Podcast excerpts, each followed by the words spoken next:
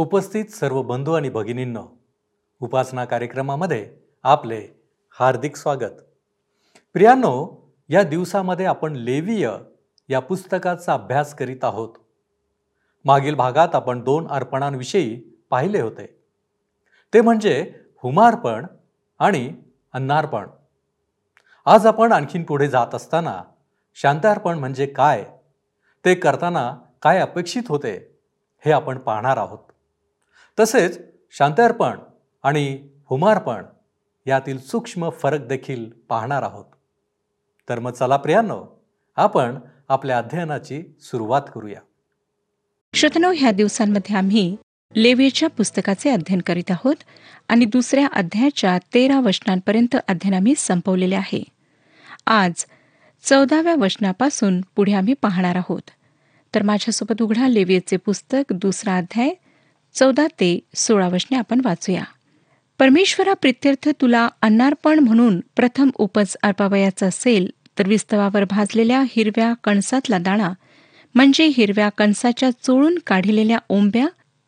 प्रथम उपजाचे अन्नार्पण म्हणून आण त्यावर तेल ओत व धूप ठेव हे अन्नार्पण होय चोळून काढिलेले दाणे व तेल ह्यापैकी काही व सर्व धूप स्मारक भाग म्हणून याचकाने जाळावा हा परमेश्वराप्रित्यर्थ हव्य होय श्रोत्यानो प्रथम उपजाचा सण ज्याविषयी लेवेचे पुस्तक तेविसावाध्याय नऊ ते चौदा वचनांमध्ये सांगितले आहे तो अन्नार्पण तसेच वल्हांडणाचा सण होता लेवेचे पुस्तक सहावा अध्याय चौदा ते तेवीस वशनांमध्ये अन्नार्पणाचा नियम सांगितलेला आहे निर्गमचे पुस्तक एकोणतीसावा अध्याय एकोणचाळीस आणि चाळीस वशनांप्रमाणे असं प्रगट होतं की सकाळ व संध्याकाळच्या होमार्पणासोबत अन्नार्पण सुद्धा केल्या जात असे अन्नार्पण ख्रिस्ताला त्याच्या पावित्र्यामध्ये समोर ठेवते त्याच प्रकारे विश्वासणाऱ्याचे ख्रिस्तामध्ये जे पावित्र्य आहे ते दर्शविते ख्रिस्ताचे सिद्ध मानवत्व प्रगट करते आता आपण तिसऱ्या अध्यायाकडे वळत आहोत ह्या अध्यामध्ये गुराढोरांचे अर्पण शेरडा मेंढरांच्या कळपातून अर्पण आणि बकऱ्याचे अर्पण शांतरपणाचा नियम ह्याविषयी सांगण्यात आलेले आहे हे अर्पण विश्वासणाऱ्यांची ख्रिस्ताद्वारे पित्याशी असलेली जी सहभागिता आहे तिला दर्शविते श्रोतांना आम्ही फक्त प्रभू येशू ख्रिस्ताद्वारेच परमेश्वराजवळ येऊ शकतो तोच एक मार्ग आहे कोणतेच अर्पण ख्रिस्तामध्ये असलेल्या विलक्षणतेला व त्याच्या गौरवी पैलूंना समोर ठेवू शकत नाही ज्या प्रकारे त्याच्या पृथ्वीवरील जीवनाला माहिती करून घेण्याकरिता आम्हाला चारही शुभवर्तमानांची आवश्यकता पडते तसेच लेवेमधील पाच ही अर्पणे येशू ख्रिस्ताचे व्यक्तित्व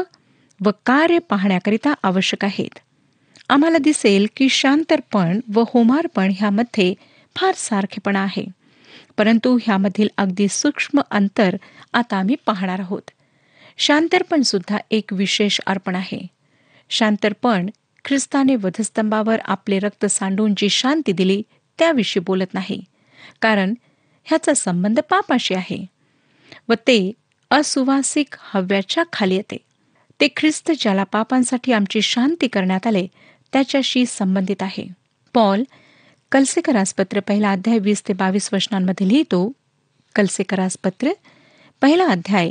वीस ते बावीस वशने आणि त्याच्या वधस्तंभावरील रक्ताच्याद्वारे शांती करून त्याच्याद्वारे जे सर्व काही आहे ते सर्व ते पृथ्वीवरील असो किंवा स्वर्गातील असो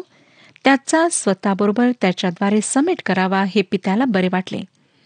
जे तुम्ही पूर्वी परके व दुष्कर्मे करीत मनाने वैरी झाला होता त्या तुमचा आता त्याने स्वतःच्या रक्तमासाच्या देहात मरणाच्याद्वारे समेट केला ह्यासाठी की त्याने तुम्हास पवित्र निष्कलंक व निर्दोष असे आपणासमोर उभे करावे श्रोत्यानो हे शांतार्पण आहे ह्यापेक्षा शांतार्पण त्या शांतीविषयी विशेष करून सांगते ज्याविषयी पॉल इफिस करासपत्र दुसरा अध्याय तेवीस ते बावीस ह्या वचनांमध्ये सांगतो माझ्यासोबत उघडा नवीन करारातील इफिस पत्र ह्याचा दुसरा अध्याय तेरा ते बावीस वचने परंतु जे तुम्ही पूर्वी दूर होता ते तुम्ही आता ख्रिस्त येशूच्या ठाई ख्रिस्ताच्या रक्ताच्या योगे जवळचे झाला हा कारण तो आपली मूर्तिमंत शांती आहे त्याने दोघास एक केले आणि मधली आड भिंत पाडली त्याने आपल्या देहाने वैर नाहीसे केले हे वैर म्हणजे आज्ञा विधींचे नियमशास्त्र यासाठी की स्वतःच्या ठाई दोघांचा एक नवा मानव निर्माण करून त्याने शांती प्रस्थापित करावी आणि त्यांचे एक शरीर करून आपण वधस्तंभावर वैरभाव जीवे मारून त्याच्याद्वारे दोघांचा देवाशी समेट करावा आणि त्याने येऊन जे तुम्ही दूर होता त्या तुम्हाला शांतीची सुवार्ता सांगितली जे जवळ होते त्यांनाही शांतीची सुवार्ता सांगितली कारण त्याच्याद्वारे आत्म्याच्या योगे आपणा त्यांचा पित्याजवळ प्रवेश होतो तर ह्यावरून तुम्ही आतापासून परके व उपरी नाही पण पवित्र जनांच्या बरोबरीचे नागरिक व देवाच्या घरचे आहात प्रेषित व संदेष्टे ह्या पायावर तुम्ही रचलेले आहात स्वतः ख्रिस्त येशू मुख्य कोणशिला आहे त्याच्यामध्ये सबंध इमारत जोडून रचली असता प्रभूच्या ठाई वाढत वाढत पवित्र मंदिर होते प्रभूच्या ठाई तुम्हीही आत्म्याच्याद्वारे देवाच्या वस्तीसाठी एकत्र रचले जात आहात श्रोत्यानो ती शांती जी विश्वासणाऱ्यांना ख्रिस्ताद्वारे आत्म्यात पित्याच्या सहभागितेत आणते त्या शांतीविषयी ही वचने सांगतात शांतर्पणात वधस्तंभावरील रक्ताद्वारे जी शांती ख्रिस्ताने आम्हाला दिली त्यावर भर नाही परंतु त्या वधस्तंभावरील रक्ताद्वारे तो आमची शांती आहे ह्यावर भर आहे तो सर्व विश्वासणाऱ्यांचे एकत्रित येण्याचे आणि पित्याशी सहभागिता करण्याचे ठिकाण आहे व्यक्तींना कुटुंबांना समाजाला विभिन्न जातींना राष्ट्राला अलग करणाऱ्या भिंतींना पाडणारा फक्त प्रभू येशू ख्रिस्त आहे ख्रिस्तामध्ये सर्वांना एक करण्यात आले आहे हेच प्रेषित ओहान योहानाचे पहिले पत्र पहिला अध्याय आणि तिसऱ्या वचनामध्ये सांगतो योहानाचे पहिले पत्र पहिला अध्याय आणि तिसरे वचन जे आम्ही पाहिले आहे व ऐकले आहे ते तुम्हासही ह्यासाठी कळवितो की तुम्हीही आमच्याशी सहभागी व्हावे आपली सहभागिता तर पित्याबरोबर व त्याचा पुत्र येशू ख्रिस्त ह्याबरोबर आहे श्रोतनु शांतारपण आम्हाला एकत्र आणते हे तेव्हाच होते जेव्हा मी ख्रिस्ताच्या भोवती भेटतो व एकमेकांकडे ओढल्या जातो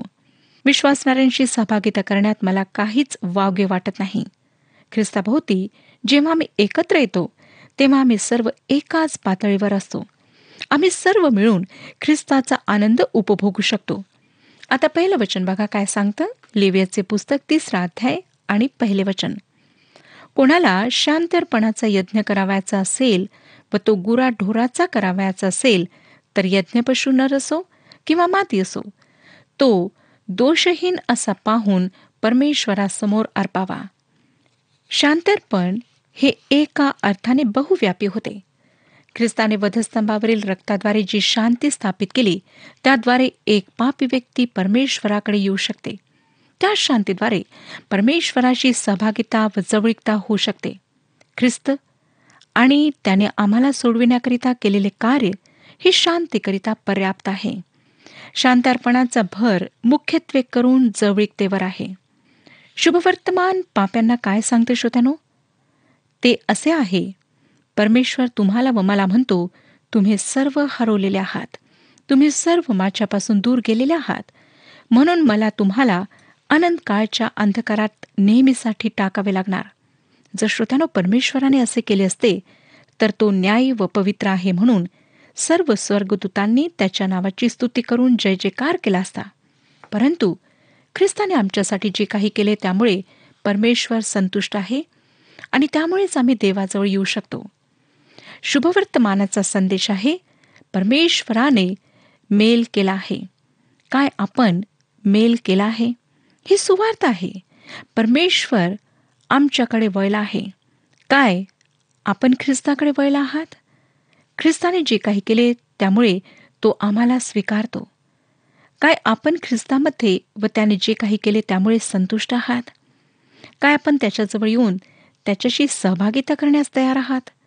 ही शांती आहे जी आम्ही सर्व प्राप्त करू शकतो शांतारपण हे बऱ्याच बाबतीत होमारपणापेक्षा अलग आहे होमारपणात फक्त नराला बळी करण्यात येत असे परंतु येथे नर किंवा मादी दोहोंपैकी कोणाचाही बळी चालत असे परंतु तो निर्दोष असायला हवा असे अर्पण करणाऱ्याला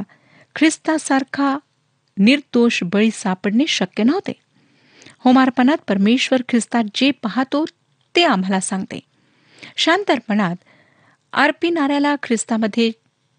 काही सापडते मादी अर्पिण्याकरिता परवानगी देण्यात आली होती येथे श्रोत्यानो अर्पण करणाऱ्यांना ख्रिस्ताचा आनंद मिळावा हे लक्ष समोर ठेवलेले आहे कारण परमेश्वराला ख्रिस्तात जे सापडते ते अर्पिणाऱ्याला कधीच सापडत नाही आणि ह्या ठिकाणी आम्हाला अर्पण करणाऱ्यांना ख्रिस्ताचा आनंद मिळावा हे ध्येय आहे तिसरा अध्याय दुसरं वचन बघा तो म्हणतो त्याने आपल्या अर्पणाच्या डोक्यावर आपला हात ठेवावा व दर्शन मंडपाच्या दारापाशी त्याचा वध करावा आणि अहरोनाचे मुलगे जे याजक त्यांनी त्याचे रक्त वेदीवर सभोवती टाकावे येथपर्यंत हे अर्पण होमार्पणाप्रमाणेच आहे तिसरं आणि चौथं वचन परमेश्वरा प्रित्यर्थ शांतरपणाच्या यज्ञपशूच्या ज्या भागाचा होम करावायचा तो भाग हा आतड्यांवर असलेली चरबी व त्यास लागून असलेली सर्व चरबी दोन्ही गुर्दे त्यांच्यावरची कमरेजवळची चरबी व गुर्द्यापर्यंतचा काळजावरील पडदा ही त्याने वेगळी करावी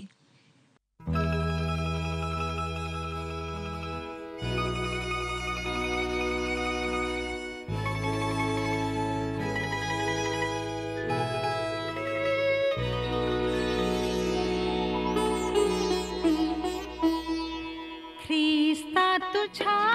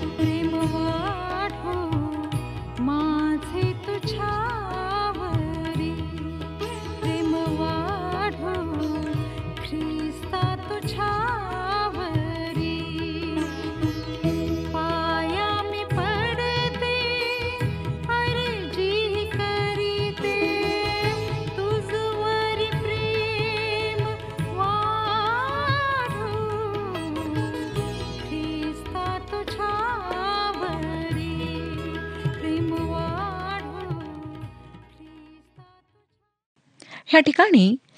होमार्पणात व शांतार्पणात असलेला फरक सांगण्यात आलेला आहे त्या विधीवर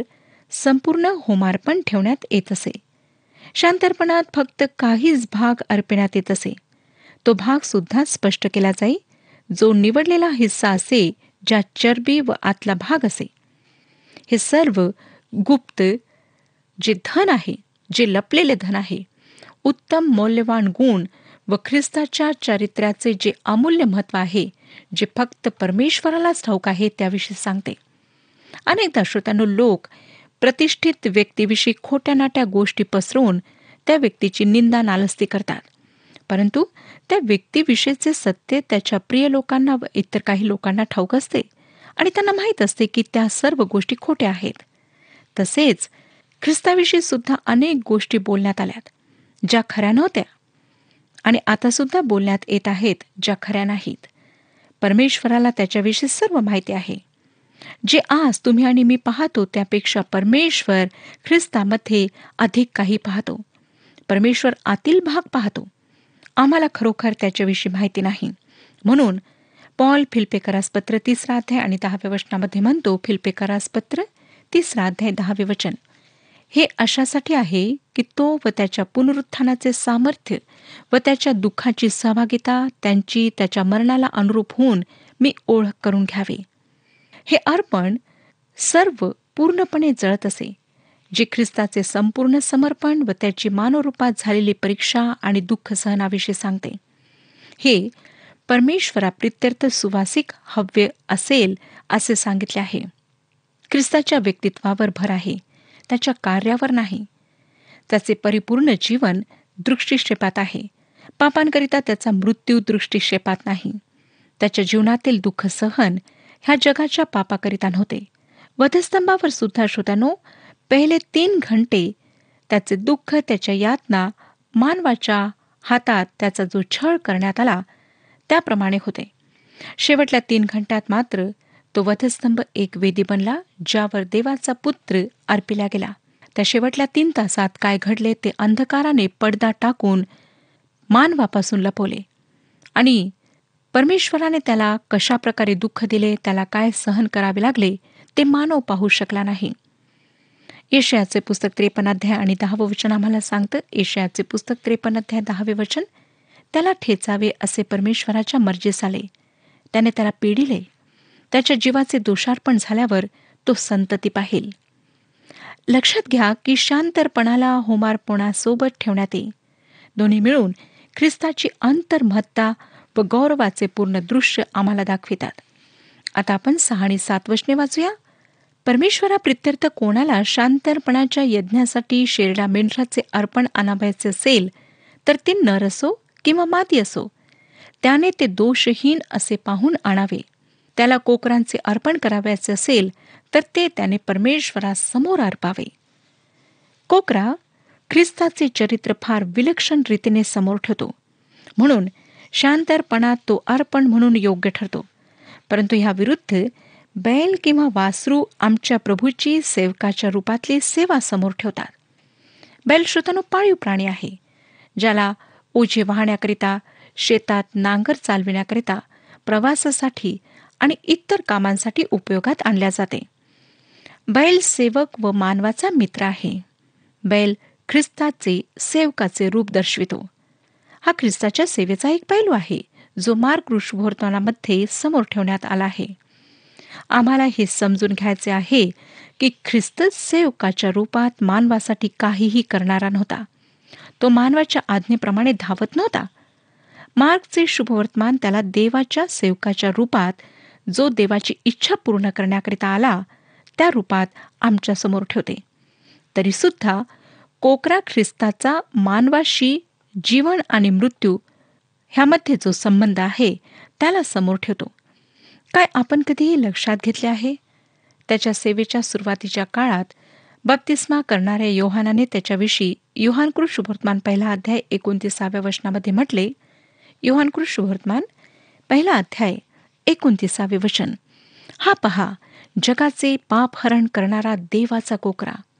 हे त्याच्या कार्यासंबंधी आहे नंतर त्याने योहानचे शुभवर्तमान पहिला अध्याय छत्तीसाव्या वचनामध्ये म्हटले हा पहा देवाचा कोकरा ज्याद्वारे त्याच्या व्यक्तित्वाला त्याने दर्शविले श्रोतनो सुरुवातीपासूनच कोकरा ख्रिस्ताचे गुण आणि योग्यता दर्शवितो जगाचे पाप स्वतःवर घेऊन मानवाची जागा घेण्याकरिता मानवाला ज्या यातना जी शिक्षा होणार होती ती सहन करण्याकरिता तो ह्या जगात आला सगळ्यात पहिले अर्पण जे हाबेलने केले होते ते कोकऱ्याचे होते यशाचे पुस्तक त्रेपन्नावा अध्याय स्पष्ट करतो की ख्रिस्ताने आमची जागा घेतली त्याने आमचे सर्व पाप स्वतःवर घेतले यशाचे पुस्तक त्रेपन्न अध्याय बघा त्याचे हाल हाल केले तरी ते त्याने सोशिले आपले तोंड सुद्धा उघडिले नाही वधावयास नेत असलेल्या कोकराप्रमाणे लोकर कातणाऱ्या पुढे गप्प राहणाऱ्या मेंढराप्रमाणे तो गप्प राहिला त्याने आपले तोंड उघडिले नाही श्रोतानु त्याला कोकरा म्हणून चित्रित करण्यात आले कोकऱ्याने आमची जागा घेतली त्याला त्याच्या पुनरुत्थानात सुद्धा कोकरा म्हणण्यात आले प्रकाशित वाक्य अर्थात प्रकटीकरणाचे पुस्तक पाचवा अध्याय आणि सहावं वचन सांगतं प्रकटीकरणाचे पुस्तक पाचवा अध्याय सहावे वचन तेव्हा राजसन व चार प्राणी ह्यांच्यामध्ये आणि वडील मंडळ ह्यांच्यामध्ये ज्याचा जणू काय वध करण्यात आला होता असा कोकरा राहिला मी पाहिला त्याला सात शिंगे व सात डोळे होते ते सर्व पृथ्वीवर पाठविलेले देवाचे सात आत्मे आहेत पुन्हा जेव्हा तो गौरवात वापस येईल तेव्हा तो कोकरा असणार प्रगटीकरणाचे पुस्तक सहा वाध्याय सोळा आणि सतरा वशने बघा प्रगटीकरणाचे पुस्तक सहा वाध्याय सोळा आणि सतरा वशने आणि ते डोंगरास व खडकास म्हणाले आम्हावर पडून राजस्थानावर जो बसलेला आहे त्याच्या दृष्टी पुढून व कोकऱ्याच्या क्रोधापासून आम्हास लपवा सर्व अर्पणांमध्ये कोकरा बहुधा सगळ्यात अधिक पूर्ण प्रतिनिधित्व करणार आहे आता आपण आठ ते दहा वशने वाचूया लेवियसचे पुस्तक तिसरा अध्याय आठ ते दहा वशने त्याने त्या अर्पणाच्या डोक्यावर आपला हात ठेवावा व दर्शन मंडपासमोर त्याचा वध करावा आणि अहरुणाच्या मुलांनी त्याचे रक्त वेदीवर सभोवती टाकावे परमेश्वराप्रित्यर्थ शांतरपणाच्या यज्ञपशूच्या ज्या भागाचा होम करावायचा तो भाग हा त्याची चरबी व पाठीच्या कण्यातून कापून काढिलेली चरबीदार शेपूट आतड्यावर असलेली चरबी दोन्ही कुर्ते त्यांच्यावरची कमरेजवळची चरबी व गुर्द्यापर्यंतचा काळजावरील पडदा ही वेगळी काढून घ्यावी विधी सारखाच होता चरबी देवाचा भाग होती ह्याला प्राण्याचा उत्तम भाग समजला जाई चरबी असलेला प्राणी सगळ्यात चांगल्या प्रकारचा उत्तम प्रकारचा आहे असे समजून जे उत्तम ते परमेश्वराला अर्पिल्या जाई श्रोतांनो चरबीला उत्तम समजण्यात येई आणि ह्याला पुरावा म्हणून आम्हाला पवित्र शास्त्रामध्ये बरीच उदाहरणे सापडतात परमेश्वराने उत्तम तेच अपेक्षिले ह्या ठिकाणी आम्ही शांतर्पणाचा पूर्ण व सखोल अर्थ पाहतो परमेश्वरासोबतची सहभागिता ख्रिस्ताच्या रक्तावर आधारित आहे हे खरे आहे परंतु ह्या सहभागितेचा दुसरा पैलू आहे ज्याला पूर्ण व शेवटची करण्यासाठी विश्वासणाऱ्याच्या जीवनाचे पूर्ण समर्पण दिसायला हवे हे दोन्ही पैलू ख्रिस्ताने मत्ते कृष्णवर्तमान अकरावा अध्याय आणि अठ्ठावीसाव्या वचनामध्ये जे विलक्षण व आगळे आमंत्रण दिले त्यामध्ये संमिलित आहे हे वचन आम्हाला सांगतं अहो कष्टी व भाराक्रांत जन हो तुम्ही सर्व मस्कड या म्हणजे मी तुम्हास विसावा देईन हा विसावा श्रोत्यानो सुटकेचा विसावा आहे तो मत्ते कृष्णवर्तमान अकरावा अध्याय एकोणतीस आणि तीस वचनांमध्ये म्हणतो मी जो मनाचा सौम्य व लीन आहे त्या माझे जू आपणावर घ्या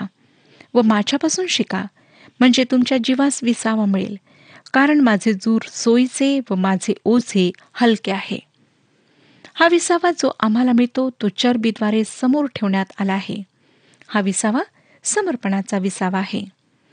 चरबीदार शेपूट हे एका विशिष्ट जातीच्या मेंढराला लागू पडते जे फक्त त्याच भागात होत असत ज्याची शेपटी फार वजनदार आणि चरबीदार असे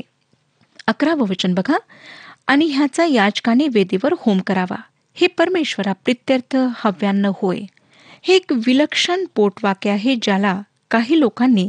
अन्य लोकांच्या अर्पणाशी जोडण्याचा प्रयत्न केला एसर हद्दोनच्या आशुरी कोरीव गोष्टींवरून आम्हाला कळतं की अर्पिणारे देवी देवतांना बळी अर्पण करीत असत व देवी देवतांना भोजन देत असत परंतु शांतार्पणात ह्या उलट आहे परमेश्वर अर्पण आणणाऱ्याला भोजन देतो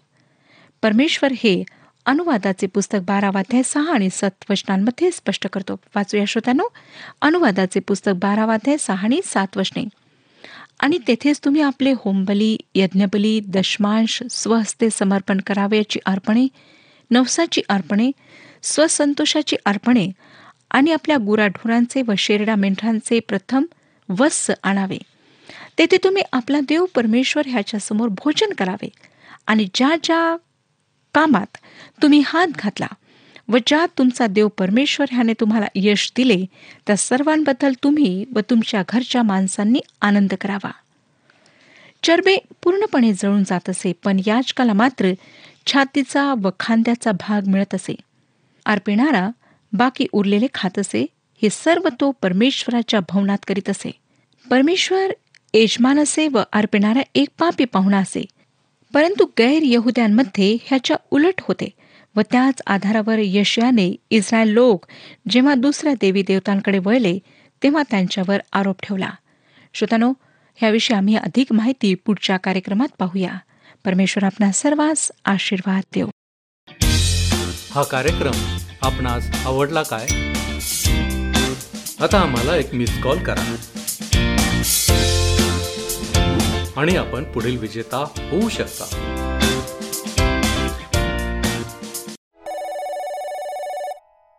प्रियांनो माझी खात्री आहे